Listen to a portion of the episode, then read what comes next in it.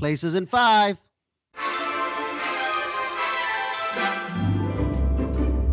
Oh my God, welcome to Places in Five, your call time to live your life center stage. And you are here today, which is Thursday, April 9th, with your hosts, Fishman and Liz, coast to coast, LA and New York, epicenters of this insanity, COVID Central.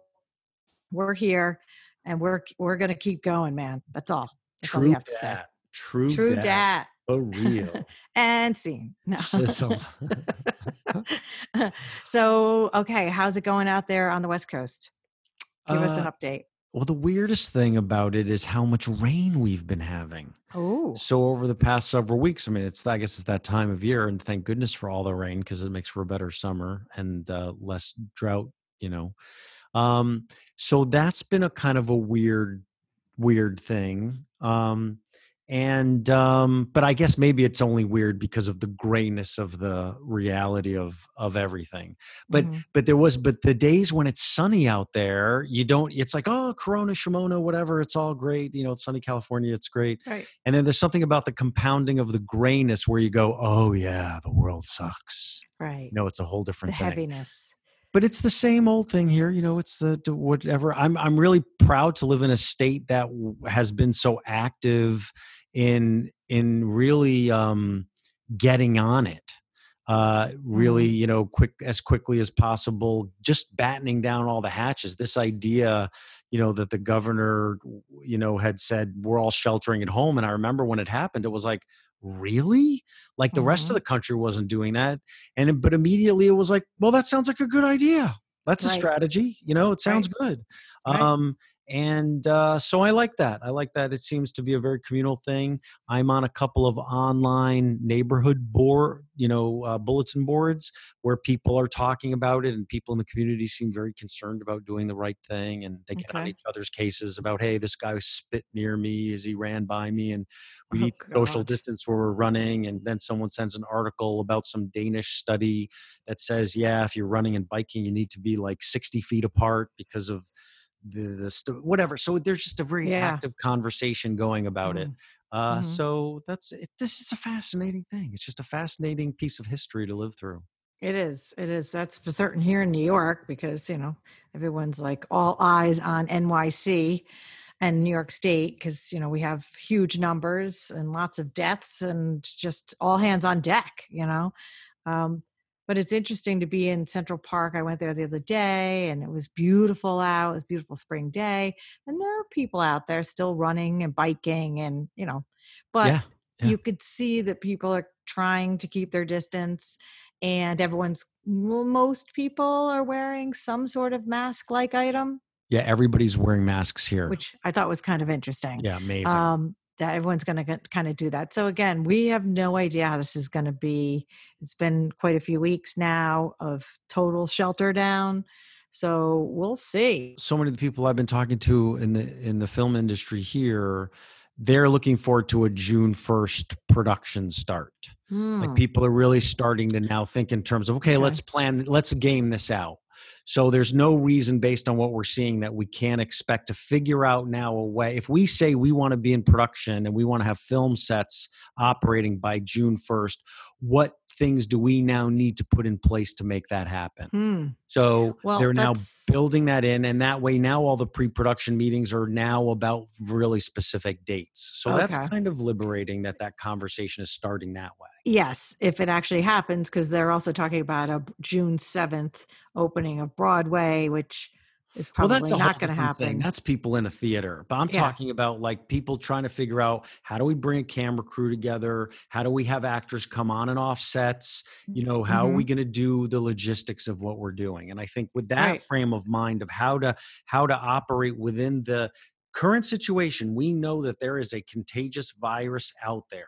But we should be able to figure out as smart people now with the information that we know, the 6 feet apart, don't breathe on anybody. We've got to make it so that our air caplets don't get into each other. And we got to, you know, wear gloves and disinfect surfaces. So based on those realities, we now have new parameters to set in place in the workplace, you know? Right. and we should still be able to then do our work. And if you're someone that's really can't do it, then don't do it until you're ready. But the rest of the world should be able to go on if it can. Mm-hmm. And I think that's a great attitude. This kind of thing shouldn't stop writers from writing. Exactly. Except writers who like to write in a group environment or in a, like a coffee shop or things like that. Yeah, but even with this technology, you can be together. I mean, people are zooming like crazy. Yeah, it's annoying, man. When you think about it, like interaction, social interaction is so important. You know, this really highlights it, how important it is, even just to see somebody at work or on the street or a hello or a hug or a, you know, a, hey, what's going on? Or let's get together. Come on over or meet at a bar for a drink or something. It's so important. And once it's taken away, you realize how important it is. See, it's really interesting that you say that, because I think people, that's you are an extrovert. You need that. I love this. I love being sequestered away, that I don't have to be around anybody. Like it's just I'm an introvert in some ways too. And I just really love it. And I love that I have that, you know, too often I get invited to things, or I'm aware of networking opportunities to go to. And you don't want to go. Every time I drag my ass out there, I just don't want to be there. But I'm never going to succeed if I'm not out there and meeting people and talking to people and, you know, just finding like all that good stuff that comes out of it. But it's work that I just don't want to do. Right. And because I love being by myself at home. It's just fantastic. Well, Fishman, I'm with you. Like I talk about that all the time. I'm totally a balance of both. And that's why I'm saying, I think this is having a balance is important, because there's plenty of times where it's like, oh man, I wish we can get together with some friends and have a brunch, or I wish I could see the kids and just hang out with them for a couple of hours, or I'm going to go to Home Depot and just shop at Home Depot and not think about it.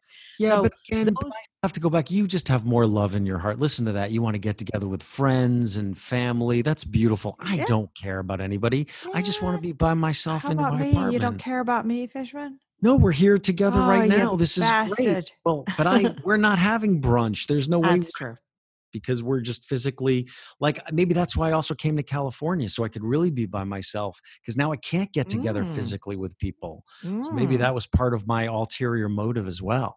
What kind of actor are you that you don't want to get together with anybody? You just want to live like in a solo little spot. No, I want to work on those projects, and I want to go work and go be with people to work with people, to do something that we all enjoy. That I want to do, but I don't need to do restaurants and bars. Well, how does stand-up fit in there? That's still going to work. And then that's you talking to other comics, of course. But that's work. I mean, the whole experience is just work. Right. So you don't like getting together with people to enjoy social time. I don't really have any of that anymore. But you don't like it? I mean, maybe I don't miss it. I guess that's what I'm trying to say, is I don't really miss it. My life was so full of that. Right. And now I don't miss that. Maybe I had too much of it. I don't spend my time doing it. Maybe I did. I had too much, what is the word? Sloth? No. Obligational gatherings. Yeah. Probably. Yeah. Well, no, because I get it. I am so with you. There's so many times, at least before all this, I was like, oh man, I just want some downtime. I want to stay home. I want to have nothing on my agenda. I want to just chill. I love that. I love, love, love that. But the problem is I'm not getting that now. I mean, I'm getting downtime on the weekends, but I'm still working all week. So that's good. I'm grateful for that, but I'm not having a lot of just introspective, creative time. I'm not having a lot of that. And I probably could create that for myself. And I think you and I were talking about it a little bit before.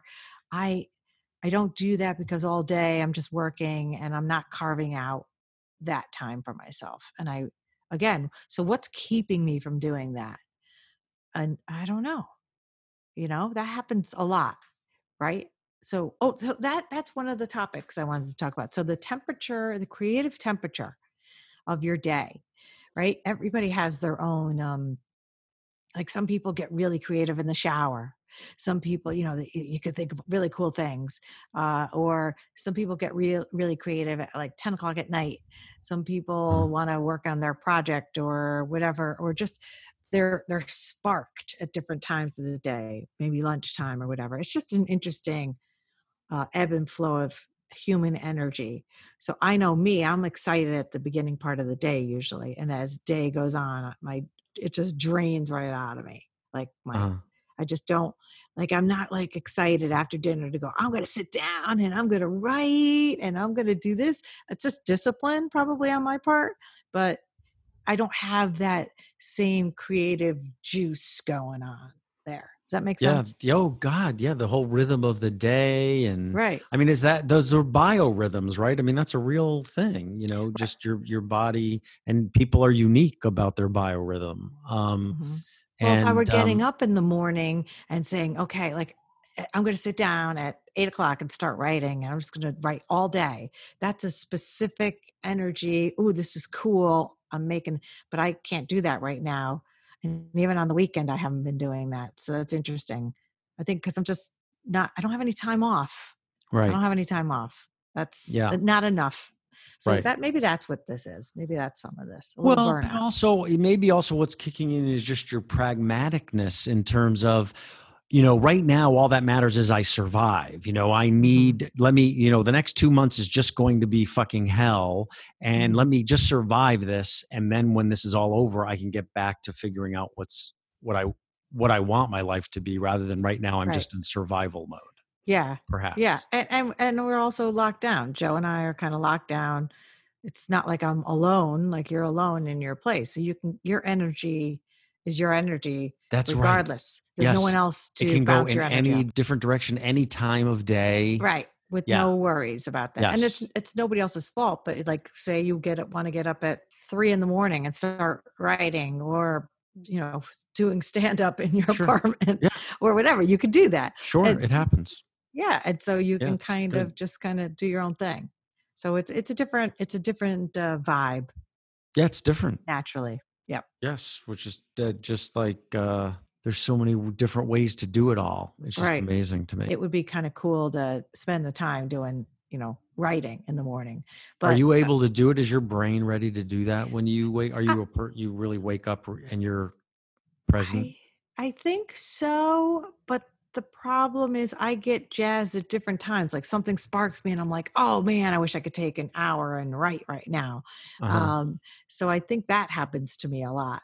So I probably could build that in my day, you know, like, okay, at lunch hour, I go for a half hour and just sit in another room and write.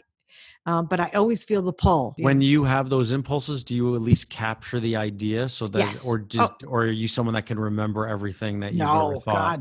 No, I write everything on sticky notes, and it's just, you know, it's just a note because I do not remember any cool idea. It comes in, which I grab the muse. I'm like, oh, write that down before you forget. And then I write it down. I have to, because it's gone. It's gone quick. And that is a muse thing. I am convinced of that. It's like the muse shows up and tells you something. Yeah. Yeah. I totally agree. Yeah. Like the way your brain, because your brain's always working on a million things back there. And then all of a sudden, one of them comes out there to the front and you see it. And it's like, oh my God, that's so genius. That's why you got to write it down. You do it too. I do it all the time. Yeah. I'll tell you the ability, I hate typing so much. And the fact that I can speech to type and just open up the notes app and just talk into my iPhone and it types it for me. It is just a godsend. I need to know. The greatest thing in the world. Because I used to do everything as a voice memo, but the problem with a voice memo is you have to then go back and listen to it again and type it up. Yeah. And that I just found really more time consuming than I could give. So I tend not to do the voice memo so much anymore. But the downside is if you, as a someone who's writing stuff in hopes of performing it, the beauty of doing the voice memo is you get to hear the original cadence or the pauses or the other sounds that you made.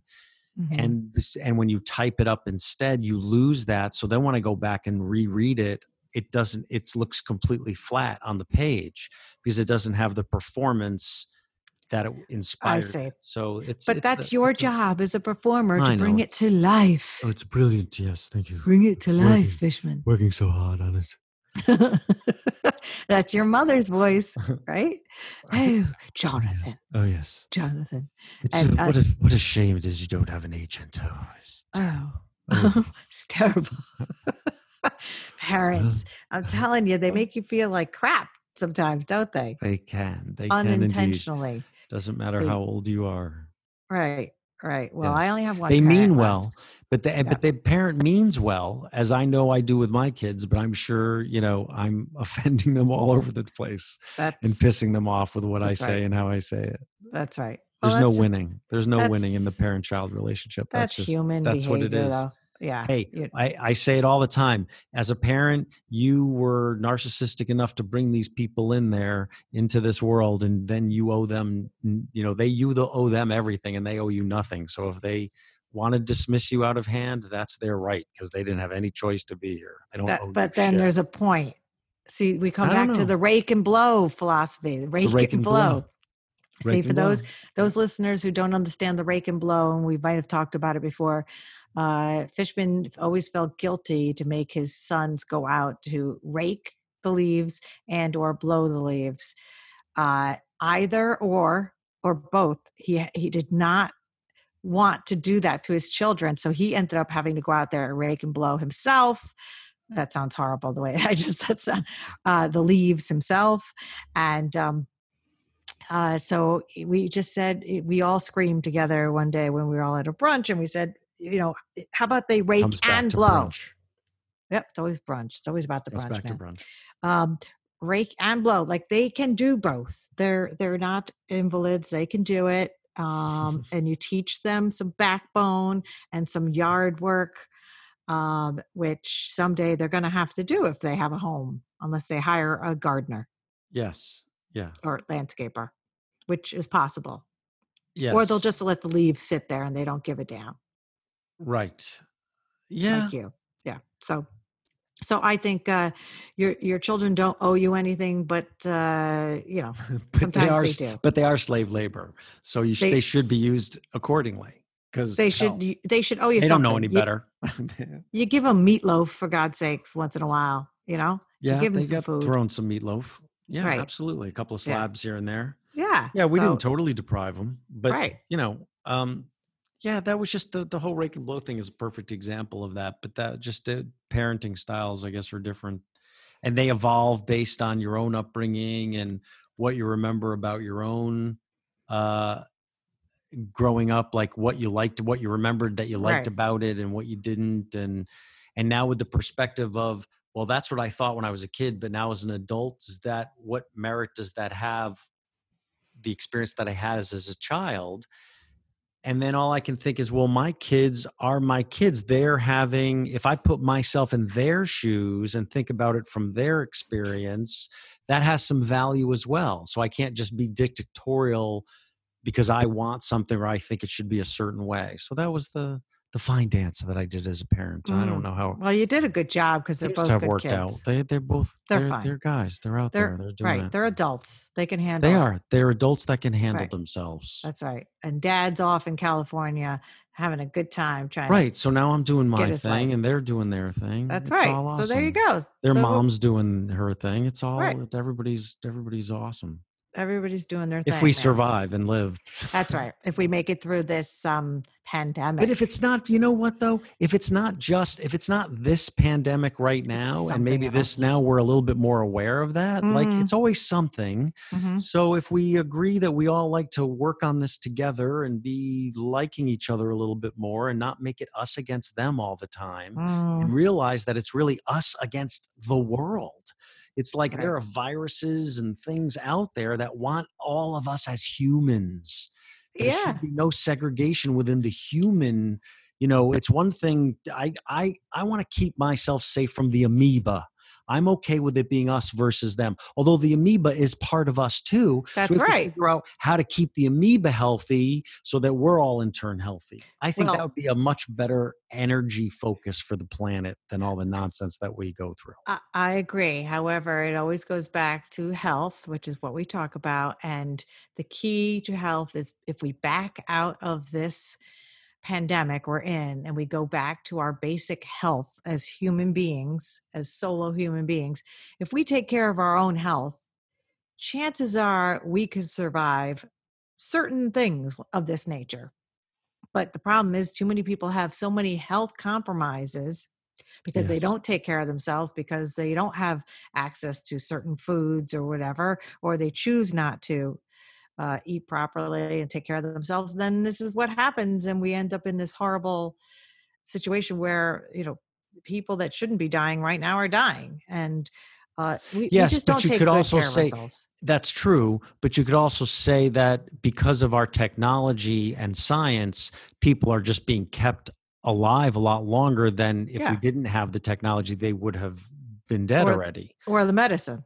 Right, exactly. So, you know, we do everything we can to sustain life all the time. We're constantly inventing ways to prolong life, regardless of if the person has been responsible for their life or not. Right. So too many people are not responsible for their, and myself included, I'm not just pointing fingers, that I don't always make the best food choices, but I certainly have the knowledge to do that. Right. You do what you can. I do what I can. And, but the reality is a lot of people don't even do that for granted. Don't do crap. They don't really abuse their bodies. Yep. And then when they're in a crisis like this, they're compromised. Yes. They're compromised. There's no way they can fight off this kind of thing because their immunity is compromised. Right. And so that's, I think if we back ourselves out of this and learn, okay, so we can learn how to wipe things down and wear our masks and germ-free ourselves and our environment. But if you don't take care of your body to begin with, all that wiping down and shit ain't going to matter. Right. It's just like, it makes me crazy. But what's interesting about this virus is it seems to have taken several people, and I say several as an understatement, who don't seem to have had any health issues. Right. We don't know. That is the most frightening piece of news. You know, it's like, because you keep justifying. It's like, oh, the guy was 90 and had an emphysema. Okay, well, you know, he lived a nice life and I understand something was going to kill him anyway. But when you, which is still callous and horrible, but that's just, you know. I know what you mean. But then, you know, do you read I want to hear more about the musician Adam Schlesinger, who just died, and he was younger. He's about my age. He was like 52, so he's younger than me. And everybody, and what I read was that he had no health conditions. So I'm like, well, I need to know more though. There's got to be some. We'll find out reason, you know, so that I can make sense of it for myself. Yeah. Well, there's going to be the anomalies, and then there's also going to be we'll find out more information after this is all done when we kind of look back and figure it all out. What were the factors of what the supposed healthy people? How come they passed? What led to that? So there's going to be a whole bunch of look back and try to figure this all out and get a better understanding. And that's a good thing going forward. But people do have to kind of take a little bit more. I just think better care of their health. I mean, just a general. Better care of themselves, because then we can manage these things better. Our healthcare system won't be as overrun by all of our and that's everything from food supply and water supply. I mean, a lot of problems. But look, just do the best you can. That's ultimately what it comes down to. Yeah, yeah. You know, it just shows you that a lot of people really care about dying. I think at the end of the day, meaning they care about not dying. They care about not dying. Exactly. They care about that. They don't want to die. The whole issue of dying seems to be a big topic on the planet. Oh yeah. Where that's really the ultimate motivator. Because if we were a little bit more carefree about it, we'd be like, okay, who cares? Exactly. If we weren't so scared of dying, right. then it was like, oh, well, if it's my turn, it's my turn. Because just in the natural order, there's nothing I can do about it. It's a virus. Right. So if my body can handle it, that'll be fine. And if my body can't handle it, I'll go whatever's next because I'm not afraid of it. But we don't. Right. But instinctually, we're scared to death of dying. Right. Right. Well, it was scared to death of dying. Look at that. Yeah. No, and that's definitely a topic for another day, but it brings back this book. I'm reaching for it right now. The Wisdom of Insecurity, one of my favorite books, Alan Watts. And, one of the big things he talks about is the insecurity of everything, which includes life, that there is no such thing as security. There's no such thing of guarantee you will live 80 years or 50 years or 20 years, or we try to do everything we can to make things secure when the actualness of life is that it's totally insecure. So it's such a great book, and I'm rereading it, but, and if we probably approached things a lot more like, okay, well, death is just as much a part of life as anything. I think what we don't want to do is we don't want to go in pain, certainly. And we don't want to go prematurely. I think that's the big thing. You know, if you're older, I'm sure some people who are 90 are going, you know what, it's fine if I go. You know what I mean? I'm okay. Uh-huh. I'm okay if I go. So I think just I certainly know for me, my worry about it is going prematurely. That's my worry. Not getting everything done I wanted. Right. I think I to have all the enjoyment that you know you're going to be having over the years. I would like to have. Yeah. Right. Exactly. That's it. So if this COVID shit doesn't go away soon, it's going to be fine. I think it's just I think we're starting to make it make sense for ourselves because there's just been so much information, which has just been great. I mean, the fucking internet is just the most amazing thing because there's so much information that if you read it, I know, but if you read across the gambit of the different sources and the different avenues, you know, and you understand from the political agenda, perhaps that they're serving that up, but you still take it in and you look at the different points of reference, you are able then to really make some sense of it for what makes sense for you and your own way that you like to process. And I'm just so thankful for all of the information, but then again, it can also be very depressing too. And confusing. Yeah. Because we're getting a whole bunch of mixed information. Well, I think that's part of what helps me. I'm like, oh, okay, we don't really know yet. So I'm just going to keep doing what I'm doing. We're going to figure this out. We really don't have all the information and we just need time. And at least we're agreeing to behave ourselves and stay inside for the moment and slowly get back out there as we get more information. So that's why I think, my God, by the end of May, I think we're going to really understand how to live our lives normally. Right. And even with all the new constraints, whatever those are. And if we test people and find out, okay, you had it already. Oh, good. So you can go back to work.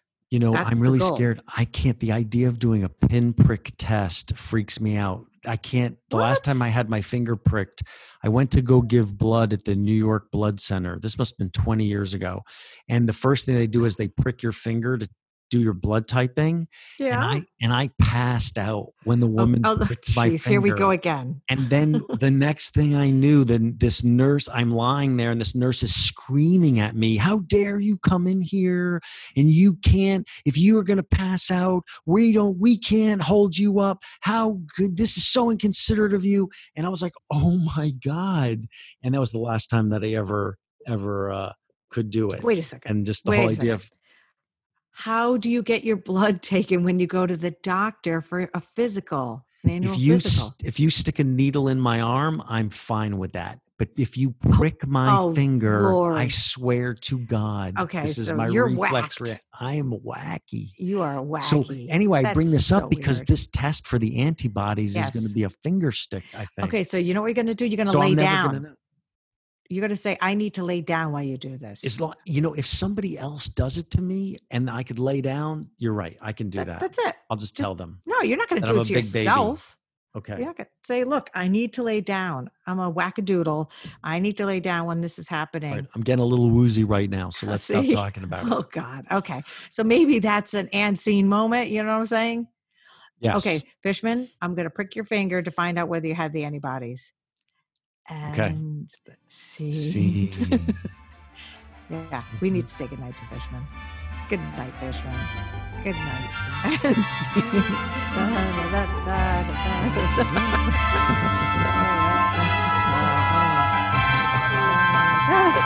night.